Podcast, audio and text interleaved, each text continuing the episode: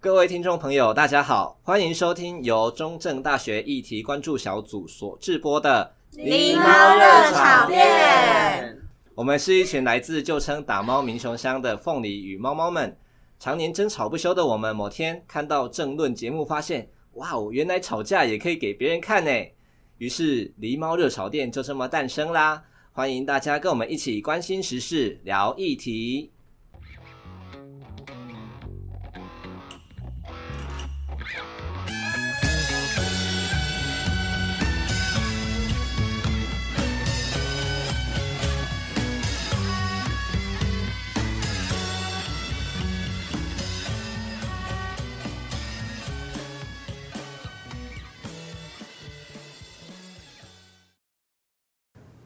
各位观众晚安，欢迎来到本集的狸猫热炒店，我是主持人米克斯。这集我们要谈论一个很有趣但又比较时事的议题，就是十八岁投票真的没有问题吗？史上第一次的修宪公民复决，嗨，这个主题非常的有趣，所以呢，我们也找到了一位特别的来宾，应该说两位，但是一位比较特别。哎、不对，两位都没有来录过，都非常的特别哦。好，我这样介绍，希望不会得罪你们。那我们第一位来宾是中正大学学生会学生权益部，简称学权部的次长刘新瑞。大家好，那我是现在就读中正大学气管系二年级的刘新瑞，那大家可以叫我新瑞就好了。那我平常的兴趣呢，就是很喜欢关注一些时事议题。然后自己呢会看一下大家留言啊，立场怎么样，然后自己透过自己的独立思考，就是通过一些批判的方式产生自己的论点，嗯哼，然后跟大家有时候会会想要去跟大家分享，嗯，那学生分享在哪里？你会写在脸书吗？IG 吗？哦，当然不会，我就很喜欢跟就是跟我思想差很远，或者是父母或者是亲戚朋友，啊、就是很喜欢在那个比较差异比较大的，然后去挑战去沟通，我会觉得这个是很有趣的。哦。还有呢，你可以继续。那我们学生会对这个议题的关注，我们也是想要跟各个大学去联合发表一个联合声明，然后促使大家更关注这个议题的存在。然后我们想要，甚至我们想要开个记者会，那有可能会邀请，说议员或者是高中生，嗯，还有我们的记者会一起就是表态支持，嗯，大家都知道哦，是有人真的在认同这件事情。好，是个社会主流。了解。那我们的第二位来宾晨晨，好，呃，大家好，我是晨晨，然后我是目前就读心理系四年级，然后呃，平常喜欢在网络上面冲浪，然后基本上很多议题都有关注，就今天想要特特别来跟那个新锐还有米克斯一起聊这个十八岁公民权的议题。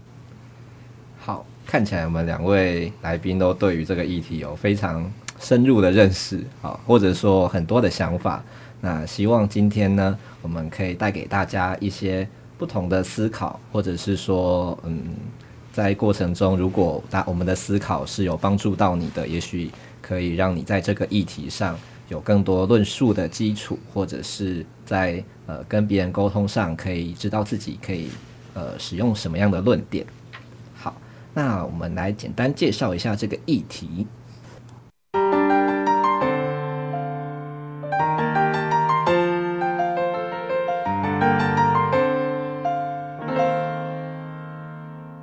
少子化及高龄化的影响正在台湾持续的加剧，全球最低的出生率使得台湾的人口结构向高龄大幅倾斜。各级选举也有越来越多候选人在选举策略上选择更有利于高龄者的政策承诺，而很多人担心这将使得年轻族群，尤其是未满二十岁没有投票权的国民，更加的被边缘化。可是啊，在地球上大约两百三十个国家里面，只有十一个国家在二十一世纪的此刻，仍然未给予十八岁青年选出自己所认同的执政者或民意代表的权利，而台湾很不幸的名列其中。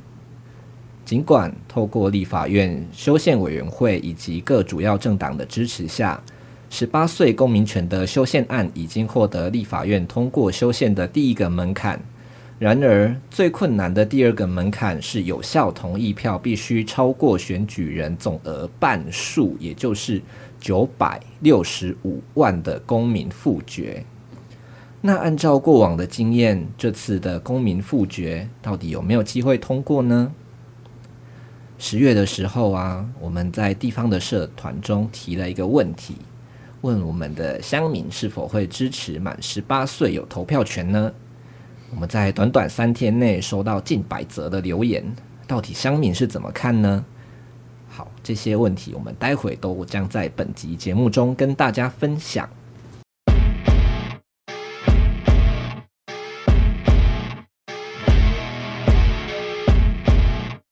那我们首先呢，想要来问，就是两位说，哎，如果你在十八岁的时候就能够投票，你觉得你的世界可能会有什么样的改变吗？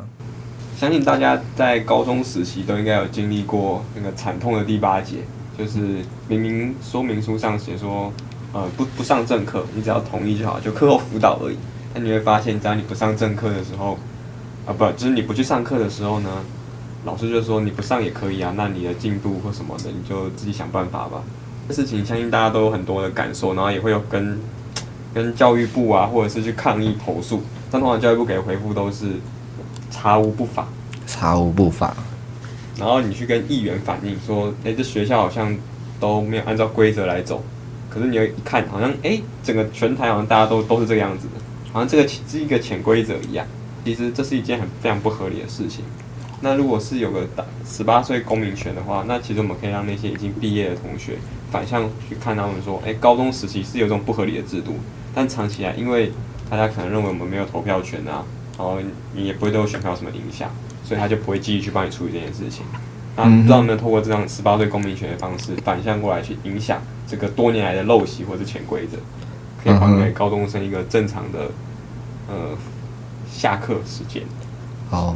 下课时间，我想对于任何时期的学生都是一个很重要的时间啊。放学后可以做的，呃，放学后所拥有的下课时间多寡，其实就可以影响到每个人对于自己的兴趣，或者是对于自己课业的安排，就是可以有更多的选择。可是现在的，嗯，还这些高中生甚至国中生，他们并没有这样的选择，他们被可能在潜规则底下。被迫要上第八节课，所以新锐关注到这个问题。他认为，呃，如果可以在十八岁的时候有投票权，那这些呃刚毕业的学长姐，也许就可以帮助，就是未来的学弟妹可以去争取到他们所呃需要的这些权利。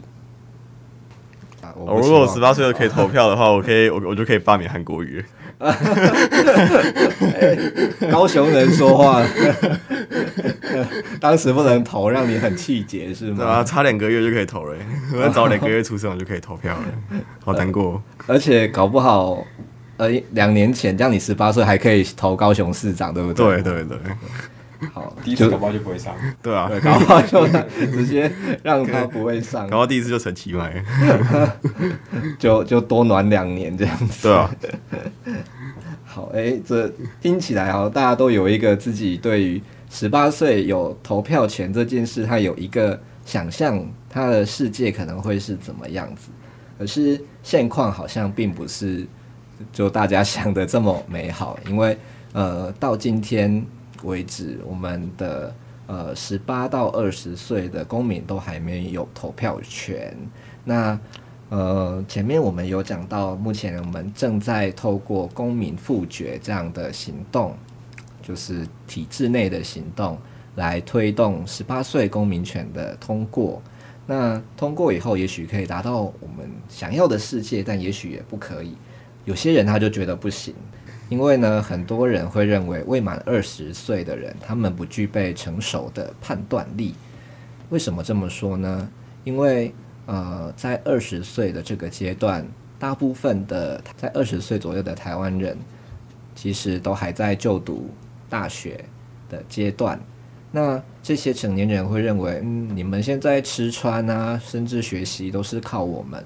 那你。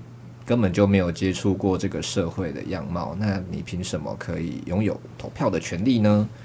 对，我相信呃大家都听过很多这方面的说法。那实际上呢，呃我们在嘉义，就是我们现在就读的中正大学这个地方，也做了一些小小的调查，也发现，诶，确实很多人是抱有这些呃反对的想法，他们都认为说，嗯，年轻人可能不具备充足的判断能力。那我们也想要问两位来宾啊，你们觉得就是二十岁，然后就是一个成熟的年龄，那这是一个合适的区分标准吗？首先，我觉得会很奇怪，就是不可能在二十岁生日那天突然就领悟了一切，什么都懂。嗯，然后十八岁那天就不可能了。其实每个人都有不同的家庭背景跟成长环境。您说的可能。可能还没有接触过社会啊，没有经历过世，没有经过世事，那可能是一些可以反映某部分的情况，但更多有有些同学他可能就是小时候啊就要撑起家计，也会去外面打工啊，然后可能也会想很多，然后也会嗯、呃、照顾好自己的家庭，就在照顾自己的家庭了。嗯，所以是吧？其实应该说我们区分标准是他是否具备独立思考能力，这会是一个比较好的标准。只要他具备独立思考能力，不论他的年龄。他其实就可以有投票权，甚至现在很多成年人，他可能是他是啃老族，他也是拿了家里的钱，嗯、他也是没有出去工作啊，然后他怎样就有投票权？那为什么我们不把他投票权剥夺呢？所以其实，嗯、呃，在论这个其实是那个年龄的话，其实是一个很奇怪的标准。嗯，好，你说到呃，如果要有一个标准的话，那应该是独立思考的能力。那在这方面，我们要怎么去判断他们有独立思考的能力呢？我觉得这个就是从我们教育跟课纲下手啊，就是能针对我们的青年或高中生，通过一些素养，现在就在新课纲就在推素养教学嘛。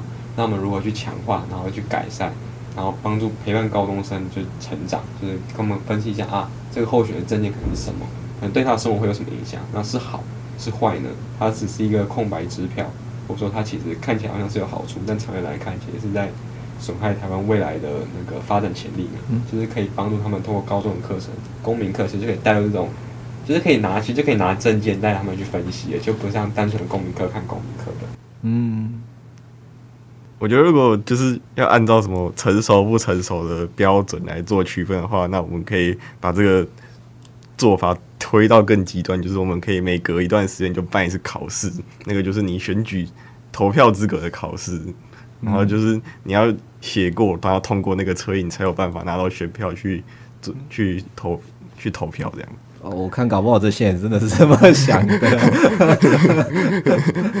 但但是毕竟在一个民主社会里面，理想上应该是每个人都要有能够表达自己的意见的权利嘛。对，那呃，用就是，如果你用测验的话，好像又会涉及说，这个人他到底有没有做测验的能力？嗯，那他做出来的结果到底怎么样的标准才是真正适合的标准，而不是执政者所期待的标准？嗯，因为当这变成执政者所期待的标准时候，他就等于在筛选他的选民，像共产党一样，你要通过考试成为党员，那你才能成为党员，才能参加党职干部的选举，呃，你才可以才可以当上呃维尼的小弟，好，好就是这样。对，那好，所以你们都觉得成熟的年龄不是一个合适的区分标准，对吧？嗯，没错。没错所以子成举了一个比较极端的例子。好，那独立思考的标准的话，子成你有什么想法吗？独立思考的标准，还是你觉得也不应该用这个标准？我觉得就是到法定年龄，然后就就给他权，就是投票的权利这样的。然后现在法定二十岁啊，就给他。嗯，二十八岁呢？嗯，不用下降了。反正现在法律有规定二十岁，我觉得还是就是像希瑞讲，就是要靠教教育来下手啊，就是就是要透过一个合适的教学方式，然后让就是让现在的学生都具备就是判断选民就是那个候选人证件以及他们说的话是不是那个是不是是真牛肉还是假牛肉的。那个能力，嗯，来下手就是主要还是靠教育，嗯嗯，所以你觉得受过合适的教育之后，那他可能就可以成为一个呃，让他们去做出选举的选择的一个基础。嗯嗯，好，那可是那如果没有受教育的人呢？你没有经过高中、高职这个阶段，你可能国中毕业，你就在工作了，但你也满十八岁了。你觉得这样的人有投票的资格或权利吗？我觉得可以换一个方式，就我们可以用一个论点，就是权利跟义务的论点去想。其实投票是一种权利，但其实不论他有没有受过教育，他必须为这个社会，譬如纳税、服兵役，甚至。负行者啊，负行者那些对那些都是都是他他对这个社会应该有的义务，或者是他应该要遵守的规范。但他是遵守规范的是权利通啊义务通常权利跟义务通常是伴随而存在的。嗯，当他不一定受过教育，可是他却在为这个社会在默默做贡献的时候，其实他就有这个权利去选择说谁要做人民的公仆，谁要为我们服务。因为嗯彼此都是在互相影响的，所以不可能说。我为这个社会可能默默做一些贡献，但然后我却没办法决定是谁统统治我们，或者是谁提供我们服务，是比较不合理的。所以听起来，你觉得从权利义务的角度，当我们去必须承担一些义务，却没有得到相应的权利的时候，那就是权利跟义务不对等。所以不管他有没有受过教育，只要他能仍然能够承担社会的义务，那他也应该有相应的权利。那如果是那种，就是比如说三四十岁，然后还是啃老的那种，就是他他是他爸妈缴税，然后他只有基本上就是什么事都不用做这样，这样子的人。他也服过兵役啊。哦。还有，他也他偷东西，他也要被关啊。他不像七岁小朋友。哦，我我还想到一个问题是啊，就是如果要。还要再谈判断能力这件事情的话，当一个呃年纪垂垂老矣，他甚至已经不能开车，要把驾照缴回去的，那你们觉得这些人他有投票的权利吗？嗯，我觉得，呃，我觉得应该是看那个吧，就是他他的，比如说他的表达能力已经不行，可是他的脑袋是还是有办法思考，那这就代表他应该还是可以投票的。嗯，就是像是。呃，像是比如说有些是有些精神病患是被判有监护宣告，那就、嗯、那他那他他就是没有判断能力，那他就不能投票，嗯、就是就是对啊，我觉得应该是就是看他有没有那个另有监护宣告来作为能不能投票的判断标准。嗯，哦，你是从法律上的监护宣告宣告监护宣告来作为判断的嗯依据，只要他有清楚的意识，能够表达他的。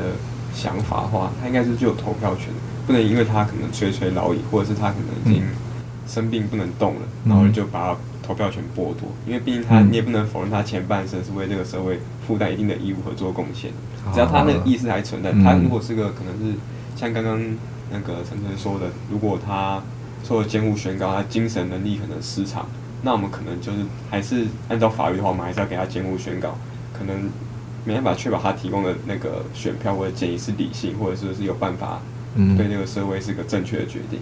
嗯，那如果是植物人，他可能真的没有意思，那我们可能也没有办法让他投票，这个也是相对合理的。嗯哼，嗯哼，好，我喜欢你们的论点。那新锐也延续了刚刚权利义务论，在论述说，诶，就算他已经呃垂垂老矣，但他仍然。曾经为这个社会有过付出，那他也在这个社会上做了不少的贡献，所以理论上他也应该要有自己的权利去选出呃自己所呃所主义的候选人哦，甚至也表达出罢免的就是这个意愿。好，那接下来啊，我想要再问一下，嗯，就是刚刚我们去想象，如果通过的话，会有什么样的世界嘛？那呃，接下来我们去想想，如果本次公民复决没有办法通过的话，你们觉得对于未来可能会有什么样的影响？就是可能之后这个，比如说现在十八、十九岁，呃，十六到十八岁这个这个区块的年轻人，他们可能之后在投票的时候，可能就参，就是他们投票意愿可能就没那么高啊。我我会这样，我会这样想，就是因为就是。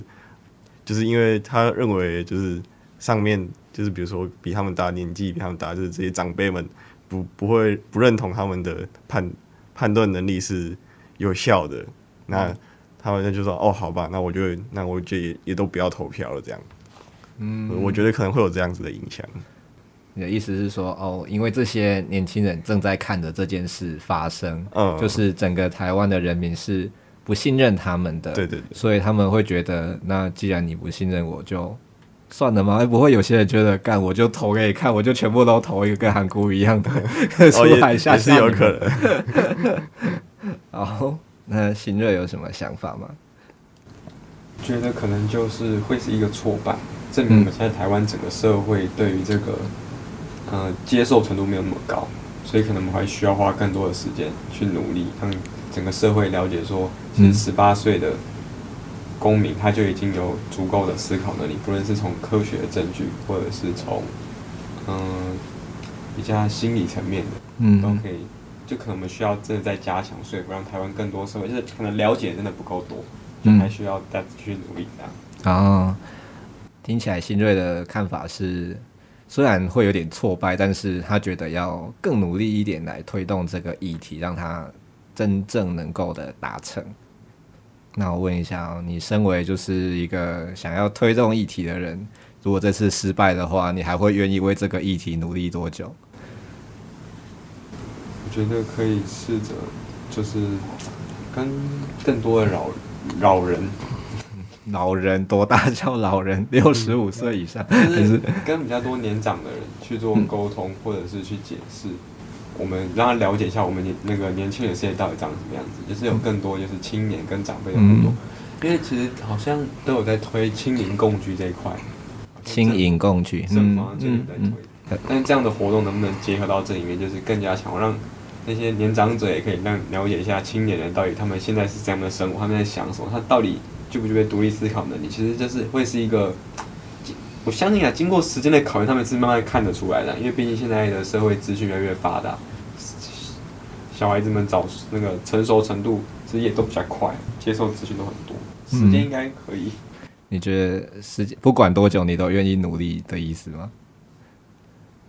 有时候它应该会自然发生啊。啊。Uh 没有任何人推动，就会自然发生。要啊，就像结合青盈共居这样，嗯、让更有更多年长者跟小孩子这样交流，有机会慢慢发会发现会看到。啊，在家庭内没有办法吗？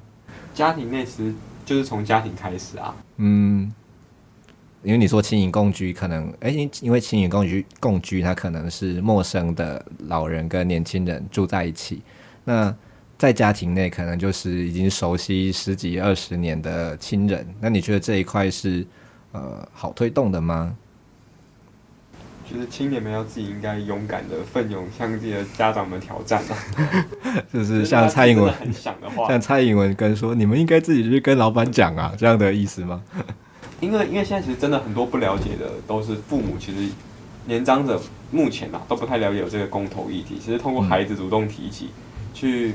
不论是他是赞同还是反对，至少让他知道有这一回事，嗯、然后再透过这慢慢的去说服吧。嗯，所以你觉得最有效的还是呃青年人要自己去表达他们想要这样的权利，因为很多人他们可能已经过了那个阶段了，他们并不了解这件事情，甚至因为不了解而不支持，他们可能会觉得哦那些都是呃什么呃。绝亲 之类的都是来乱的，是不是？对，就会觉得哦，那这样通过好像没有什么好处。所以你觉得应该要透过就是呃青年跟自己在哎、自己跟家里面的人去沟通互动，让他们了解到说，哎、我们其实是有这个能力可以去行使这样的权利的。那如果啊，这是顺利的通过了，那你们觉得整个社会可能会需要怎么样的改变来应应这个新的制度呢？或是会有什么样的改变？就会至至少这个社会的声音会多了两个年龄层的声音，它会是有力量的出现，嗯，就是它是有投票权，就是会有更多人，可能更多的呃候选人或者是执政者，他们会更在意。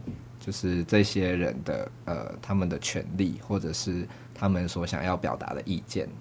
好，好，那我们就进到学生会的部分，就是嗯，想要问新锐就那个学生会对于这个议题的立场是什么？为什么支持？你们没有讨论过，然后只是我们支持而已。我们没有讨论过，就是他有他支持，我有支持的，我支持的点，但是没有。嗯，所以你觉得一个学生会的统一立场？哦，所以你不能够代表学生会说你们为什么支持？就是没。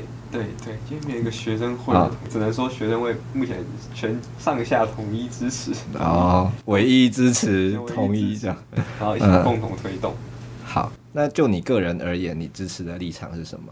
我支持的立，我个人支持的立场。嗯，理由啊，嗯，因为十八岁的我，我认为十八岁我就基本上具备了自己思考的能力，嗯，而且也有。认识了一些自己喜欢的候选，但那个时候我没有机会可以投票，觉得很遗憾、嗯。那这次你能投了吗？还不行，所以觉得更遗憾。我今年今年年底投投这个十八岁公民的时候，我才十九岁半，我也是没有投票权。嗯、等于说你还要半年才可以。对啊，就是更遗憾，所以才会想说这样不太不太行。其实这种事情，十八岁公民的事情，反而是让二十岁以上的决定，好像也很奇怪。嗯。好假设我们今天啊，就说哎，过浊水溪之后就不可以投票，然后我觉得现在全台湾人可能都会，就是嗯，南台湾的人可能整个都会暴动，可是大家都不会觉得，哎，那个就是在二十岁的生日之前不能投票的人，也会觉得你也很过分啊，我们就是也很想要投票啊，你凭什么就把我们一刀切开，对吧？好。既然学生会要支持的话，那学生会想要怎么去推动这个议题呢？我们今年是有打算跟青民协，然后是台湾青年民主协会，然后共同邀请他们秘书或者是里面的呃主席来帮我们进到中正大学校园来演讲。嗯，然后我们今年呢，目前是也要考虑有没有办返乡专车，就是帮助。就是送大家回去投票，还在考虑哦，不是剩一个月就要选了吗？还没决定。对，还没决定。嗯，好。然后我们也有打算跟各个大学发联合声明，呼吁大家去支持这个，支持关注这个案子的存在。嗯，全台湾的大学吗？目前还在找，但是呃，台中大系统就是嗯，中正，然后另外三个是成功、中心跟中山，嗯，是目前是有意愿的。是哦，到目前为止至少有找到了，找到了台中大，台中大的四所嘛。好，啊，隔壁的南华就没有问了。隔壁的南华，南华学生会在这里。我们待会可以跟南华学生会的同学一起 沟通一下。好，除此之外还有什么规划吗？暂时还没有。还有想要做什么？哦。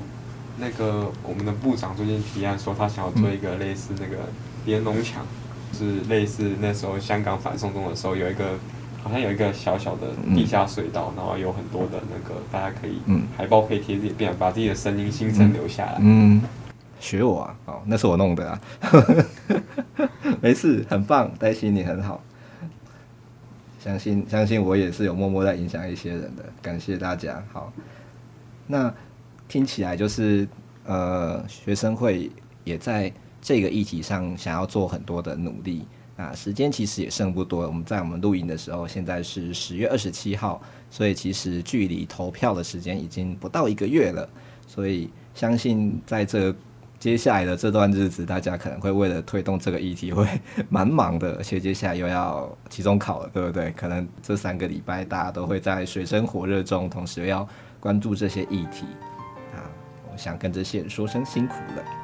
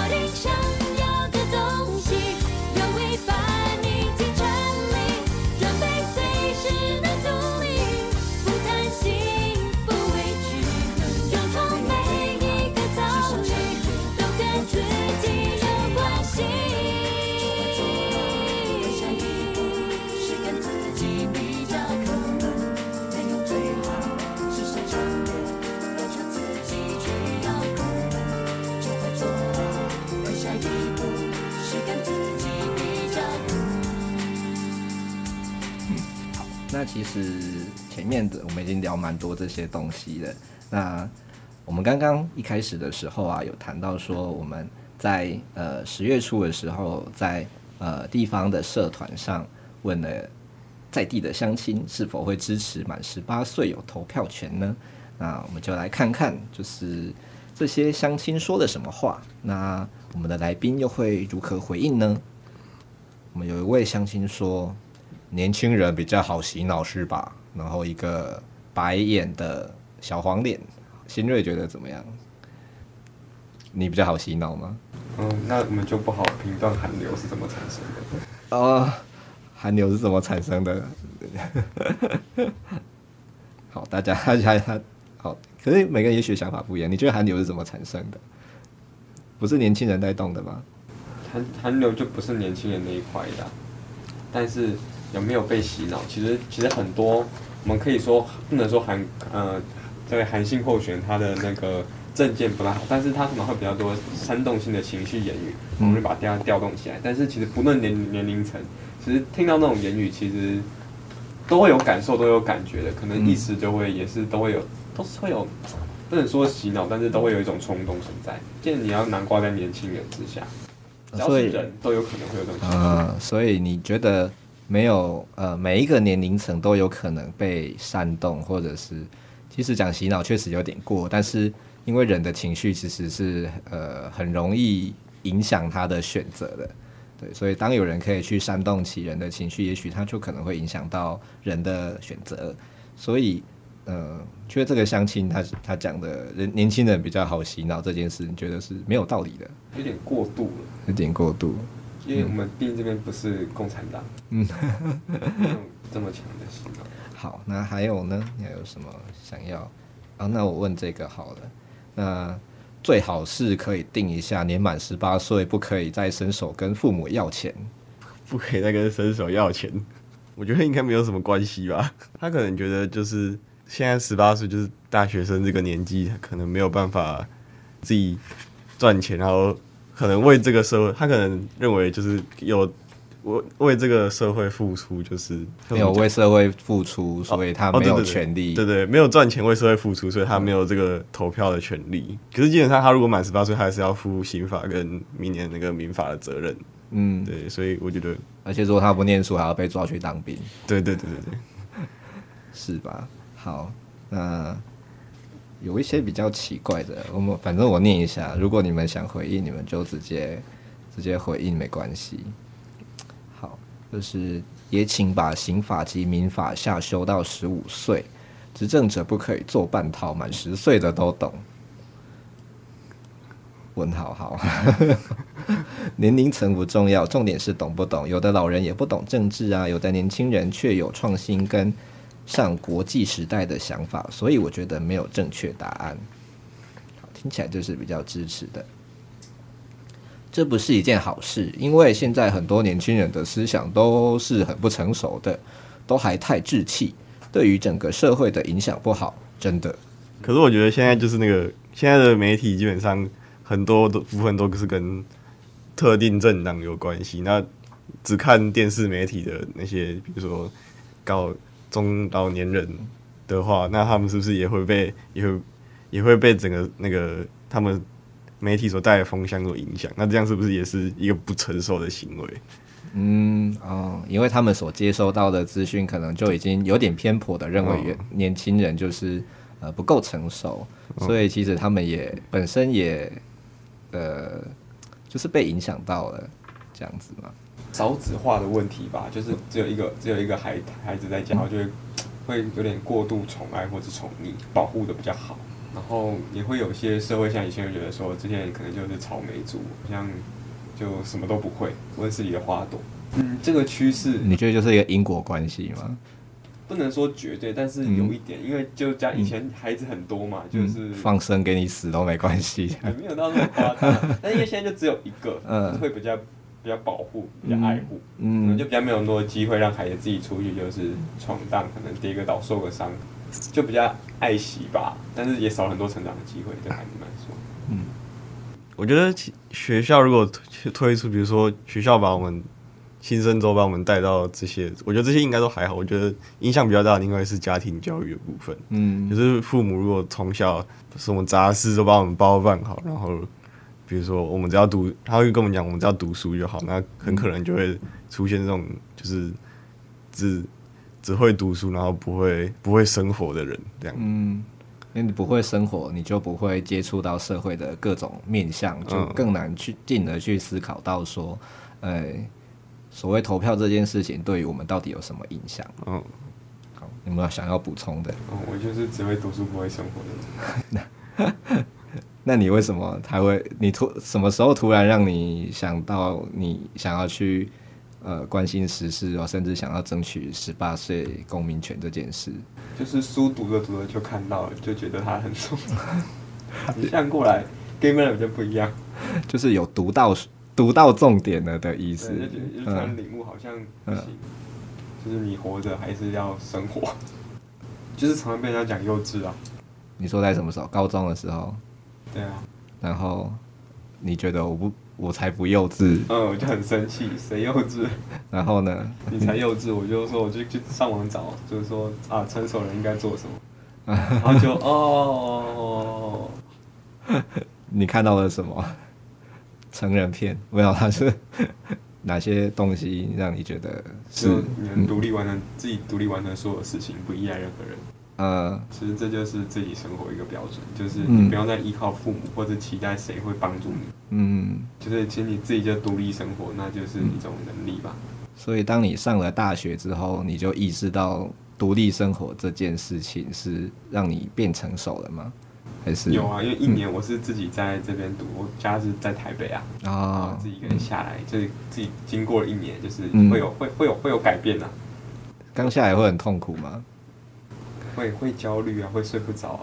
你是你也是在温室里面长大的话，我就是我你 就是什么都帮你宽本本做厚厚的那那种。是，我觉得你现在是一个拥有独立思考跟生活能力的 成年人。好。对，可是高中生就不见得会要到这么远的地方读书，这、嗯、其实也没有这个机会，或者是这个环境、嗯。台北可能比较不会，但是中南部有些会跨区念高中。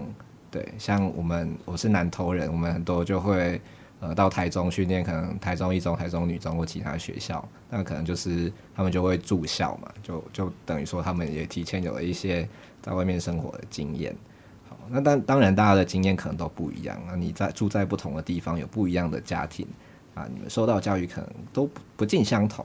好，那可是其实不管怎么样，就是回到我们一开始所说的，到底怎么样的人他才呃拥有参与政治的权利？这件事情到底是不是适合用年龄来作为区分？大家也许都可以再思考看看。那我们刚刚有听到新锐用他呃新锐提出的观点是，当一个人他负有义务的时候，他当然也应该要赋予呃得到相应的权利。子成也认为说，就是呃，只要他具备有独立思考的能力，那他都应该要能够去表达他的意见。好，我补充一下那个好新的数据，是在十月二十五号的时候啊，《今周刊》有一篇报道是他在。呃，报道壮壮阔台湾联盟，他公布第二次的民调结果，就是针对复决案，他是否可以跨过九百六十五万票的同意门槛这件事情。那根据调查结果呢，大概还差八十一万票。这八十一万票的关键可能是在中间选民，因为有超过五十一趴的中间选民仍然不知道这件事情，所以。我想，这可能也是呃，想要支持这个议题的人可能可以努力的方向。也就是说，他们可能没有明显的政党倾向，那也不是呃属于青年人这一块，但他们可能是我们最主要可以去诉求、去说服的对象。前面有提到用成熟年龄做一个区分的标准，但是其实成熟它是一个。我们终生都在追追追求跟追随的事情，没有人可以真正的达到成熟。每个人都不断在成长跟学习，都还在苦海挣扎。对，学习是一辈子的事情。嗯，好，谢谢新锐。那子晨有什么想要跟听众说的吗？要跟听众说的吗？嗯，因为听我们听众应该都会去投票吧？会吧？但我们，你当你们把这个。节目带给更多人听的时候，也许就会触及我们所需要的哦。对，就对啊，就就就是希望大家多多投票，这样啊，一定要去投票，也，也不能说什么，就投票看到那个公民权那个就投同意就对了。你这样跟那个互加盟写一个小抄给你，有什么不一样？你刚刚才说要大家要有独立思考的能力，你现在就在教大家选你要的，笑死！嗯，你要说什么？回去跟着你的亲朋好友讲这件事情，就是帮我们多多宣传出去。嗯，从自己的亲朋好友开始。就是有那个家家族群、亲友群的，他们都喜欢 po 早安图，我们来 po 自己制作一个早安图。你有做这件事吗？随机可以做到早安，那个第一次大选，请投同意。好，我们请学生会的学全部来做一个图版给发给大家，请大家传回去自己的，对，传到自己的家庭群组。哎、欸，我觉得这是可以做的事情，不难嘛，对不对？就是做一张图，请大家转发而已嘛。现在都有那个早安图的那个就是那个那个模板嘛，对对啊，这这是这件事情听起来比较简单。那如果呃大家看不到学生会的资讯的话，可以关注学生会的粉专。哎、欸，我还帮你们做宣传，好，要要收业配了啦，真的。上次上次陈少安跟李怡静在那边一直说，哎、要关注我们的那个什么，他说我是有收你们的那个，好，一直一直偷打广告，好，OK。今天很高兴邀请到新锐跟晨晨，跟我们一起聊聊十八岁公民权的问题。两位都在我们的节目中，就是聊到了很多他们自己的看法跟论点。那相信也许大家，呃，当你还不太清楚这个议题，或者不知道怎么投票的时候，可以呃有更多的思考，也可以参考，然后并且去。投下自己珍贵的一票，对，我没有要 叫你一定要投哪一个，但我自己会希望十八岁的呃十八岁的公民，他既然都已经是民法所承认的公民了，所以在所有的法律中，我们他们唯独所缺少的就是参政的权利，就是所谓的。呃，选举、罢免、创制、复决的这些权利，诶，他们甚至不能投这次的复决投票哦。对，明明是跟他们切身相关的事情。好，所以我会期望说，诶，其实，呃，不管任何年龄的人，只要他能够有呃相对应的义务，那他其实像啊，对，就像新锐所说的，那大家应该有要负有一样的权利。好，那对于我来说呢，嗯，其实十八岁也许并没有真的有那么多所谓的社会历练，可是投票何尝不是一种社会历练呢？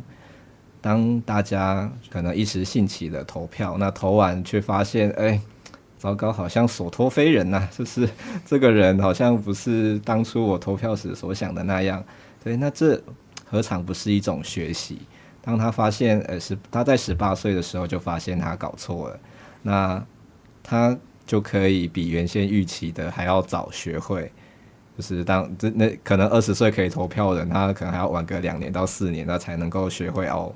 就是二十四岁才发现，哎、这个人不能投。可是十八岁就能投票的话，也许他二十岁他就能发现有些事情，或是有些政策，他们呃是自己在更早之前就可以去呃学习，然后并且去做出正确的决定的。所以，嗯、透过教育的体制跟呃，法律制度上的改变，我相信，嗯，整个制度一定可以让这些十八岁以上的公民都更加的成熟。好，谢谢大家收听本集的节目。那我们今天要放的歌曲，我觉得呃很适合今天的主题。新锐为为我们选了一首什么歌？他们说我是没有用的年轻人。太小声了。他们说我是没有用的年轻人。好大声点，用呐喊的。他们说我是没有用的年轻人。好，没错，我相信这就是我们这新锐自己十九点五岁不能投票的呐喊。我们一起来听听这首歌。好，大家晚安。晚安。好，拜拜。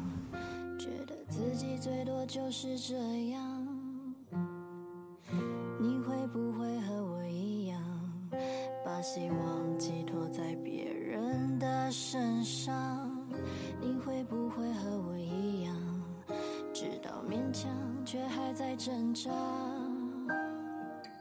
你会不会和我一样，被生活覆盖梦想和希望？我们只喜。欢笑却行，放弃去改变不公平。我们都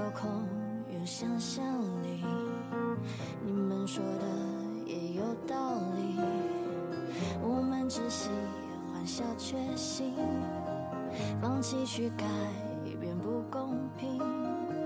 我们都空有想象力，你们说的也有道理。他们说我是没有用的年轻人，只顾着自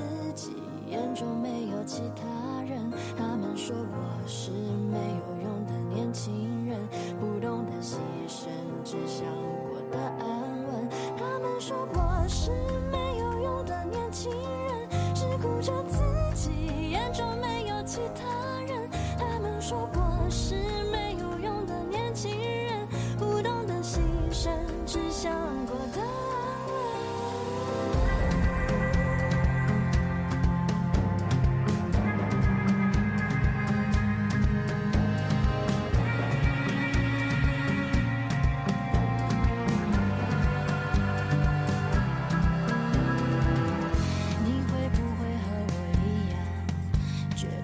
最多就是这样。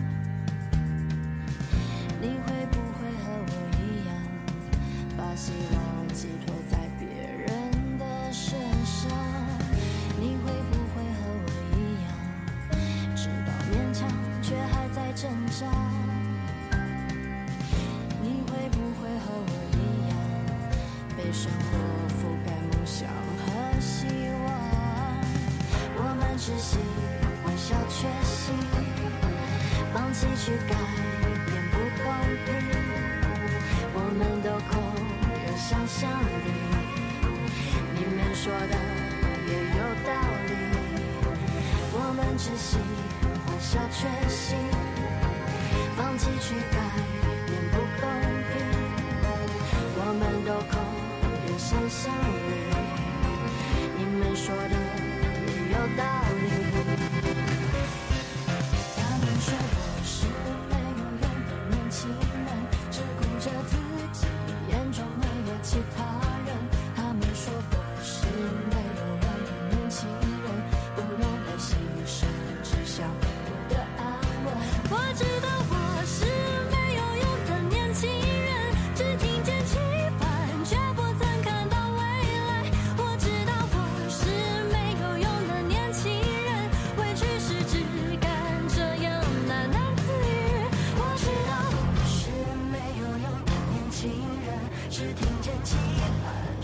曾看到